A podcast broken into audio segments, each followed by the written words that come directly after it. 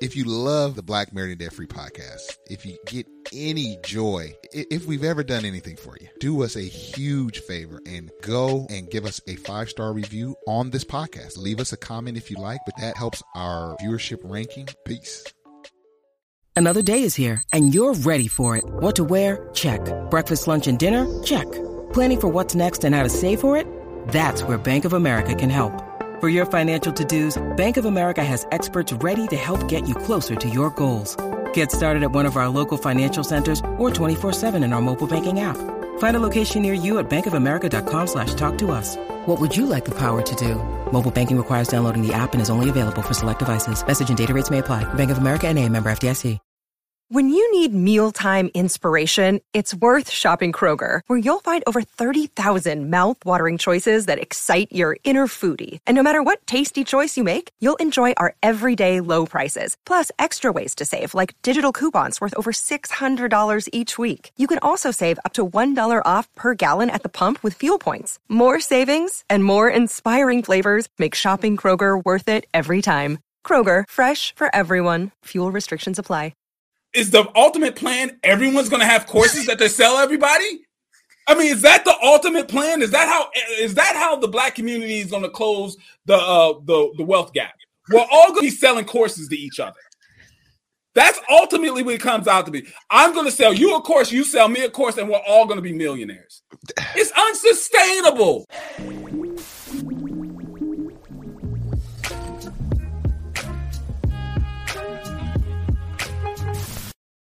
What's going on, everybody? This is Marcus, and I'm here with my lovely wife, Shira. And we'd like to welcome you to another episode of the Black Married and Debt Free podcast. And uh, I'm really excited today uh, because we have a special guest, man. I know y'all gonna love it. Uh, but uh, yeah, Shira, how how's your day been so far? My day is going well. So far, so good. It's bright and early Sunday morning in sunny California. Yes. Uh, I have caffeine flowing through my veins, and I'm doing well. How about yourself? I'm good. I'm so excited, man, to uh, pull this guest up here. Yes. Uh, we have a, a person. Now, this is really dope because we have been trying to find a certified financial uh, professional yes. to get on the show. We, yes. You know, we have a lot of coaches, we have a lot of people who are, you know, doing the work. Uh, but we, we got somebody with some credentials uh, yes, uh, today. Qualified, yeah, certified. Yeah. Okay. So uh, we're gonna bring up uh, this person, and, and and you know that's one piece of his story, but another piece is this brother's killing YouTube right now. Yeah. He's taking YouTube by storm. Uh, so we're excited to have Jason Thornton. Uh, you may know him as JT, the Pocket Watcher. How you doing, bro? Listen, I, I, I'm so excited. Uh thank you guys for even inviting me on here. And and you know that whole intro if y'all give me an intro like this i'll be on every episode because i'm honestly listening to the intro. I'm like who are they talking about? Is this is this is this me? Okay great. Let's let's, let's do this. I'm excited that's what's up uh J- jt man thank you so much mm. now we, we really want to uh get into you you know your current stuff but what we mm-hmm. like to do is uh we like to kind of go back with our guests and, and you can go back as far as you want uh, just kind of tell us, you know, mm-hmm. how did you get to this point? What what shaped your your mindset, uh, mm. and, you know, and got you into finances? Okay, great. So I'm, I'm gonna go all the way back. Okay. All the way back. The earliest point within my lifetime where I can relate to okay, finances would be nine years old. Okay. My parents, I'm blessed, and I and I say this all the time. I, I was born into a very privileged position. My parents are business owners okay, mm-hmm.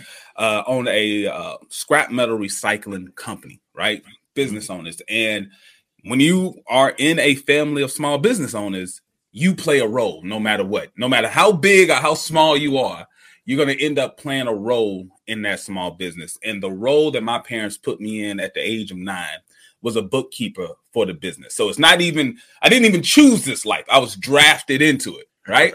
Right. And you know, so I, am in that age range where uh, personal computers actually became a reality for small businesses and and families. Because you know early on computers was like these huge things that you know would take up a whole room. But i you know when i was young apple ii computers and windows uh, computers and stuff was just coming out. So not only would i have to work with you know a pencil and paper my father actually bought me a computer to help out with the bookkeeping and stuff. So I was able to catch on when it came to working with numbers, working with technology, and helping the family since I was nine years old. And that position just slowly progressed as I got older to the point where, you know, if there was something needed within the family, I was the go to person when it came to finances. I had to read up on it, kind of get to the point where if there was an assignment, I could do it. So it just slowly progressed from that point all the way through college. And Then after I graduated from college, I came home and boom,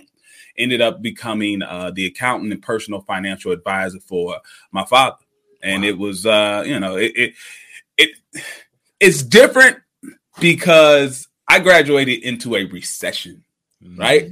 I I graduated undergrad in 2006 so I had about a good two years before the world melted down financially. Right. And you know, worst case scenario, I'm always going to be able to work for my father. You know, and so I was in a situation where my father obviously had full confidence in my ability to you know help him through whatever financial situations there was. But then i'm also somewhat young so i had to do something to continue to progress had to do something to continue to show that I knew what the hell I was talking about. Right. So, you know, I went back to school, went to night school, continued my education, and eventually became a certified financial planner because that is the highest mark that you can get within the world of financial advising. I had to prove myself, even though obviously my father had his confidence in me. I wanted to do something that would show the world, hey, I know what I'm talking about. I can do this stuff. Wow. Yeah, that's that's that's dope. That's a, such an amazing story, and it's like you, you, had started with the hands-on training first. Yeah. Right? Oh, listen, my father, my father is not easy, right? When it comes to these numbers, because obviously, you know, with scrap metal recycling, it's not so much that you're getting money from the customers; you're right. paying money to the okay. people who come in. They're bringing you things as small as an aluminum soda can and as big as a uh, as a truck Wow. And it's my job to, you know, be able to mark down how much things weighed and how much people should get paid. If I would mess up, that meant most likely I overpaid someone. Wow. If you underpay someone, they're going to correct you. Yeah, it's not that big of a deal, right? You underpay someone, they're going to hold on, hold on. It gets fixed. Right. But when you overpay someone, they stay quiet and they walk out of the office, right? so, so when I would overpay someone, the money came out of my stuff. Yeah. You know, my father was quick to do deductions, right? At yeah. the end of the day, at the end of the week, he would calculate everything up. So it became math, being able to do math in my head was very important. My father taught me different little tricks of how I can do math in my head fast enough so where the customer's not being frustrated and accurate enough where I'm not getting hit with a bunch of deductions. And that actually came to the point where I got the highest, the highest math scores of my elementary school. Because uh, in the fifth grade, they gave out this award called the Mathlete Award, where they okay. treat you as if you're an athlete and they put a you know a ribbon and stuff around your neck. And I actually got the highest scores in elementary because when I would do my math test, it wasn't just numbers, it was money. And I had and it had to be right. Right. So, you know, that it just shows the influence of how parents can help guide your education if you put meaning behind it. Yeah. Right. Yeah. If it was just numbers, I probably would have got things wrong. But right. it was money I was looking at at that math test. And so I had to get it right. Man, that's that's that's amazing. That's amazing. So you you you you you've kind of learned on the job and then mm-hmm. you decide to pursue this uh, full time. So, right. JT, was this like a passion for yours, or did did you see it as like, well, hey, I've been, you know, this is kind of what I know, uh, mm-hmm. uh, how, or, how much of it was like, man, I, I, just really have a passion. I think you spoke to it, but can you elaborate yeah. on that a little bit? It's it's a mixture because at the time I was put into the position of bookkeeper, I was nine. I was the youngest of my father's sons at that point. Mm-hmm. And my older brothers, they got to do the stuff that I thought was the fun stuff. They would be in the yard actually operating machinery and stuff like that. I looked at it as, oh man, this is he's just got me in the office as almost like a babysitting thing. Right. right? So I, at first I did not like it. It, it. it it didn't I didn't feel as if I was pulling my weight. I didn't feel as if I was doing the real work of the business.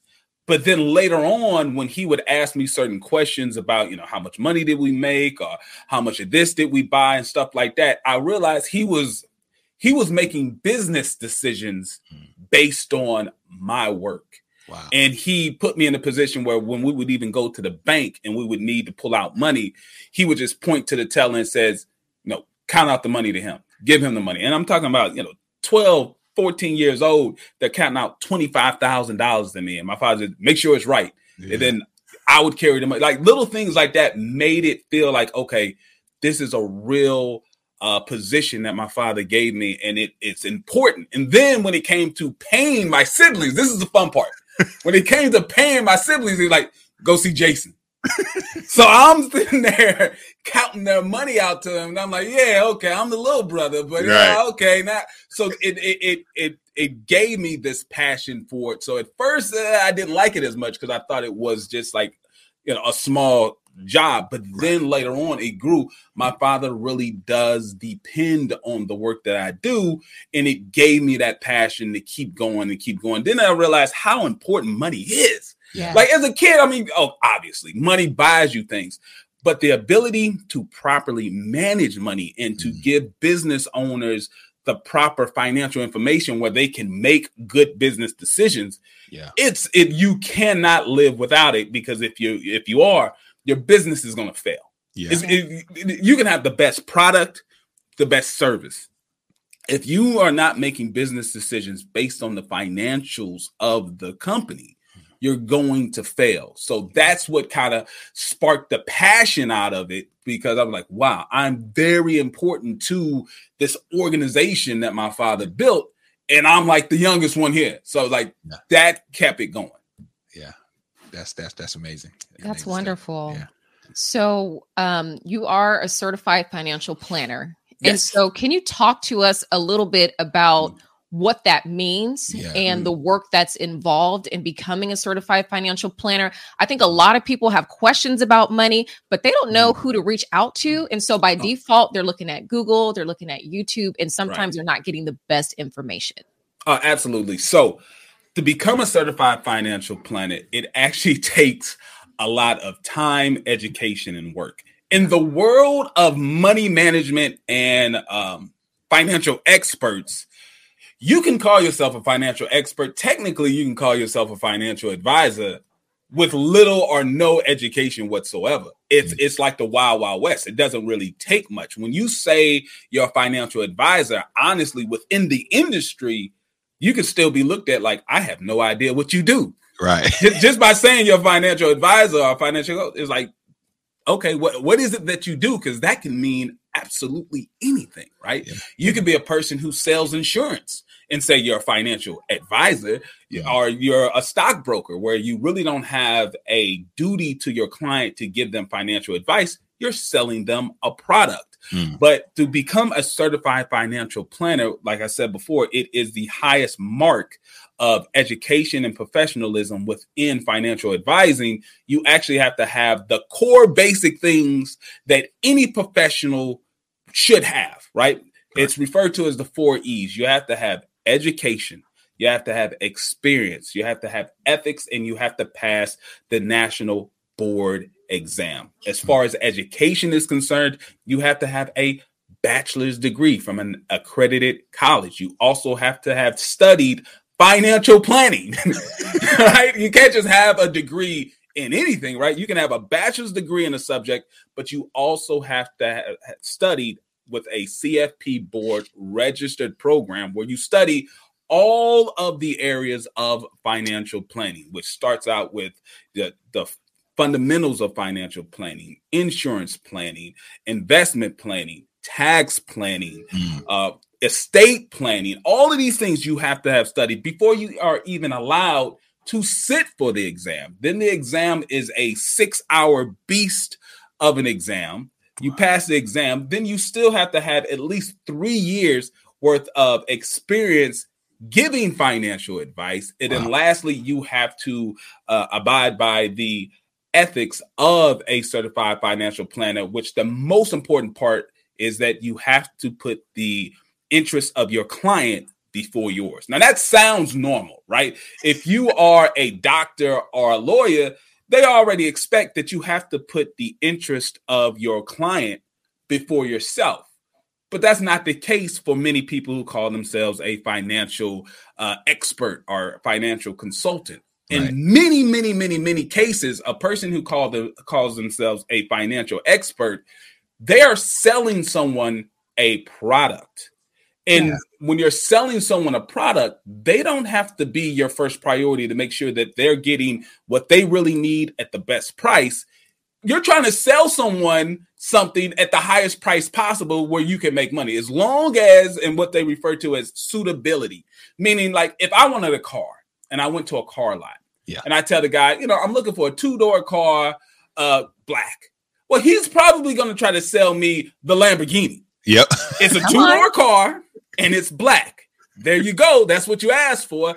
But he didn't ask me questions about my budget. He doesn't really care about trying to get me in the thing that makes the most sense for me financially. He's trying to get as close as possible as to what I asked for, but at the highest price. Yeah. That's suitability. And that's what a lot of people who call themselves financial experts go off of you want to look for someone who's doing something based off an F word. And this is a good word. This F word is fiduciary. When you are a fiduciary, that means you are legally required to put the interest of your client before yours. So, meaning I could point, I'll recommend something to a client. One thing may be better for me, and the other thing may be better for the client. I always have to point them towards the thing that is best for the client. Mm. Yeah. Man, that that you know, we always have these moments on the podcast where it's like the, the guest is just you just cooking, you know, you in your bag, JT. Yes, yes. so yeah, man, that that that was I think a lot of our listeners need to hear that. Yes. Uh, because mm. you know, you and we're gonna go there. We're gonna go mm-hmm. there because you there's so many people out here who are mm-hmm. just self-proclaimed experts that I think sometimes you need to hear. No, no, this is what a professional you know does and mm. is required to do and, right. and, and, and, experts aren't held to that standard and i i mm. think that's the great thing about the the certification is you're held to that fiduciary standard yes. and so you, you know when you're looking for advice you want to find someone mm. who who who has that cert that certification so uh, thank you for yeah.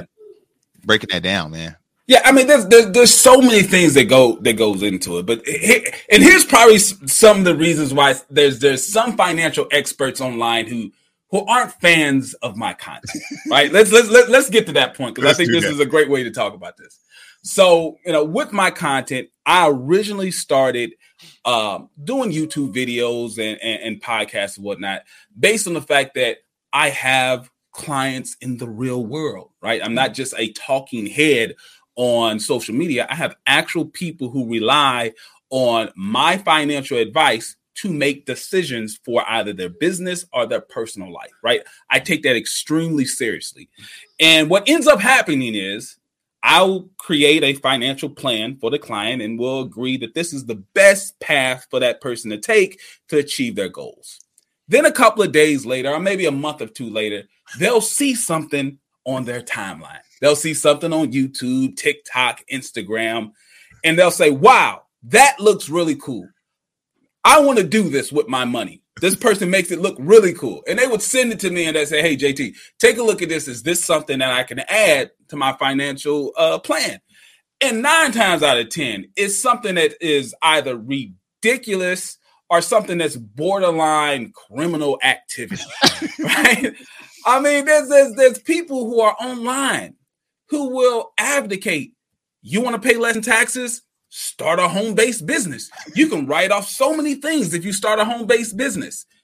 They have no idea that it is illegal to start a company simply for the tax write-offs. The reason why you start a business is to make a profit not to write off yes. expenses so you pay less in taxes. But these people, once again, they're they're not educated within the field of mm-hmm. finance. They are not regulated within the field of finance. They're just talking.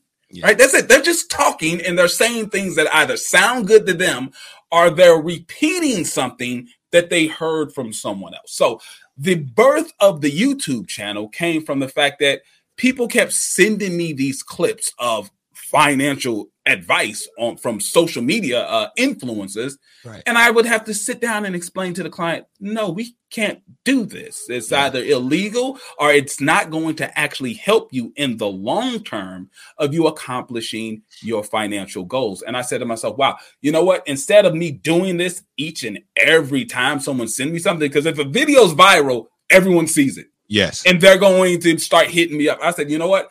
I can just the, after one person sends me something, I can make a video online. Mm-hmm. And then I can just send them the link to the video online and I don't have to repeat myself over and over again. And that was the birth of the YouTube channel and podcast, Pocket Watching with JT. The whole thing was I'm trying to correct bad financial information yes. in the you know social media space because people financial advice is something I take extremely seriously right? It's not like it's not like all the other things that you can do online. You can go online and you can just talk about your personal experiences and a bunch of different things. You can just mm-hmm. talk about it. Boom, boom, boom.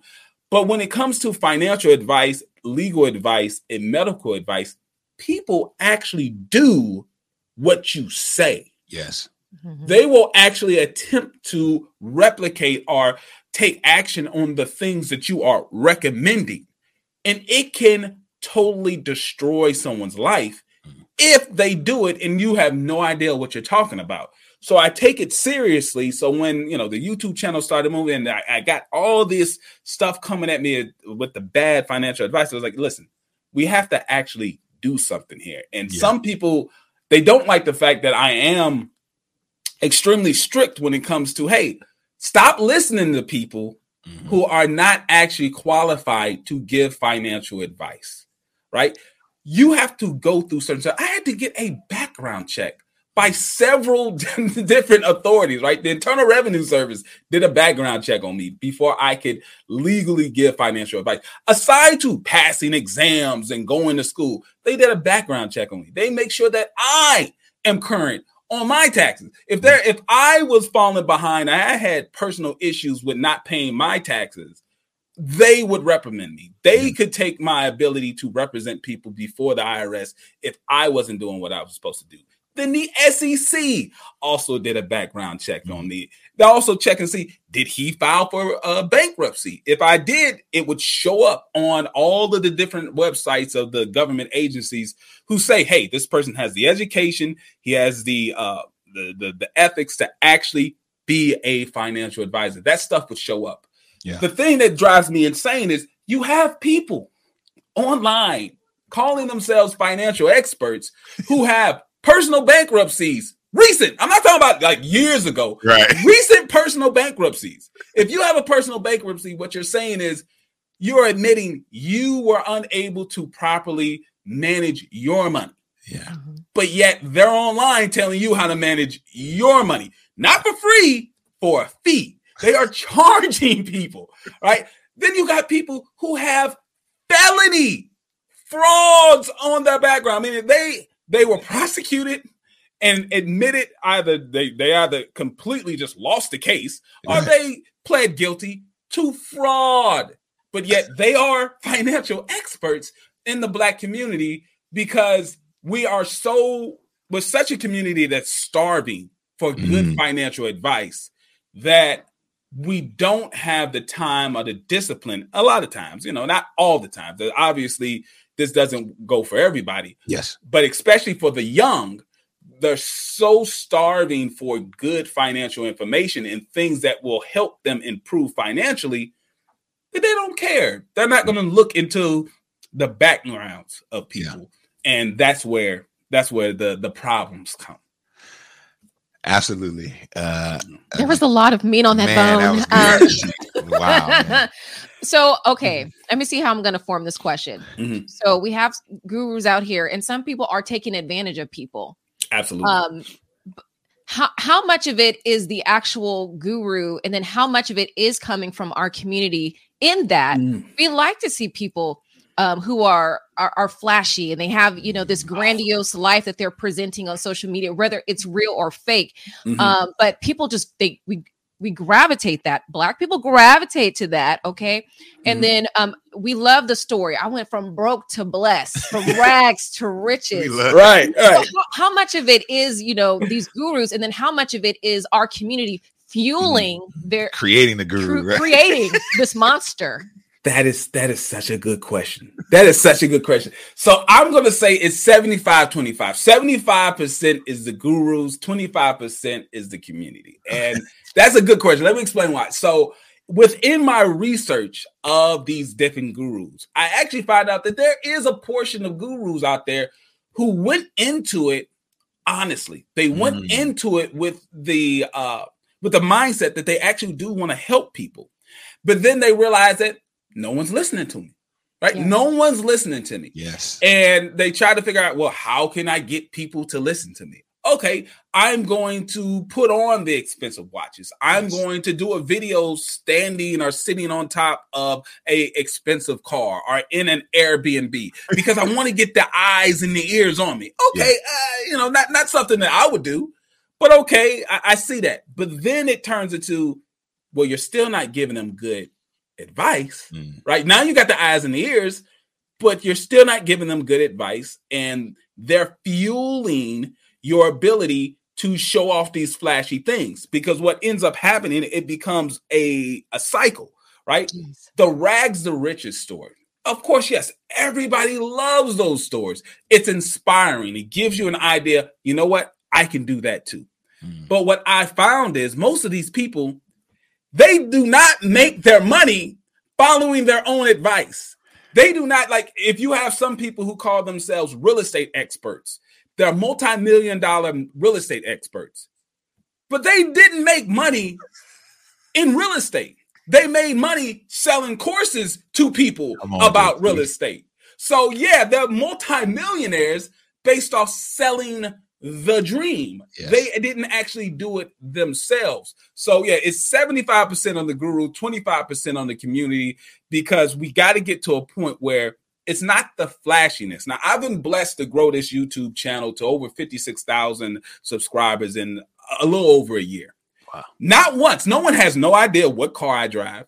Right. I, I don't even wear watches, you know, for the most part. My, the only watch I really do have is an Apple Watch, and I barely wear that because it reminds me how how much I need to work out.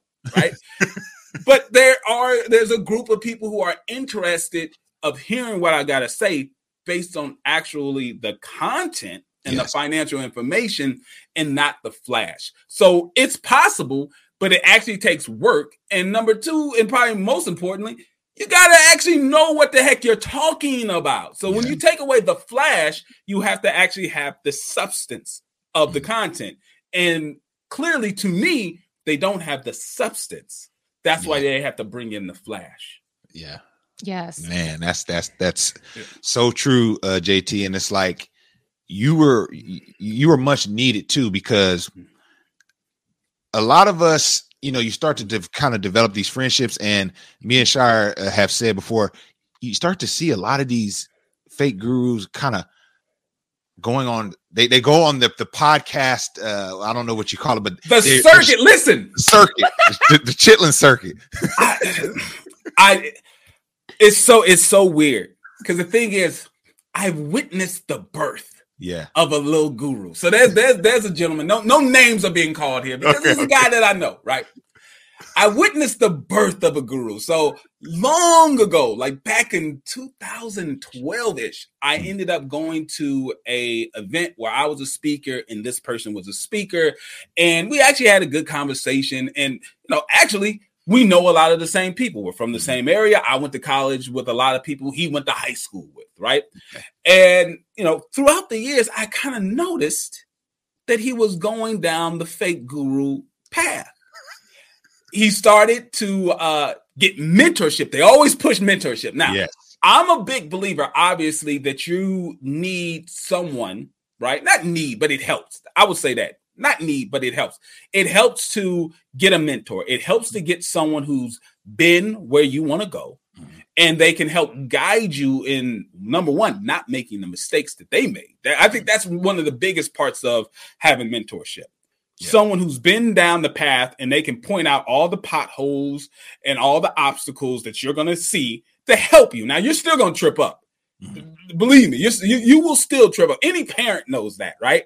When you're a parent, you, you, you say to yourself when you first hold that baby in hands, I'm gonna make sure that you never make any of the mistakes I make. and then you realize, hey, I can point it out, but they're still going, they're still gonna do some of this stuff, right? right? right. So when it comes to mentorship, to me, it's it's it's very useful to help guide you down the road that they've already been. It helps. But mentorship isn't the be all that these fake gurus make it seem, right? Yes. Like mentorship is everything. You're never going to be successful if you don't have a mentor. Yeah, right. okay, sure. But the mentorship always costs. Like and here's here's the thing. I don't believe these people are selling mentorship to start off. Um cuz in my world, mentorship doesn't cost money. Mm-hmm. Mentorship doesn't cost money. When I've had mentors in my life, the most I would ever do is pay for lunch. Yep. Um, maybe give them a gift at, at, during holidays and their birthdays just to show my appreciation. Right. That was mentorship. If I'm paying you for advice, you are a consultant. Mm. And to me, you work for me. So during that time that I'm paying you for your advice, you work for me the same way I treat my attorney. Yeah. Right. When, when he's charging me a billable hour to do something, I'm not sitting there in awe of him. right. I'm not, you know, taking notes and thank you, thank you. I'm paying for this. Right. If I'm paying for this, then the relationship's a little bit different. Yes. Right? I expect for you to show up on time. I expect for you to give me the information that I asked for. I expect to be able to ask all the questions I want. No, next time. I want it now because right. I'm paying. So there's not mentorship going on. These are paid consultations that yes. you're getting from these fake gurus, and you need to treat it like that. But okay, let me let me get back to the back to the main point here. So the whole mentorship and becoming a fake guru is within itself kind of like a pyramid scheme. Mm. All right. It, it, may take me a few moments to, to, to lay this out, but let me take, your time. Cook, cook, JT. All right. to be continued.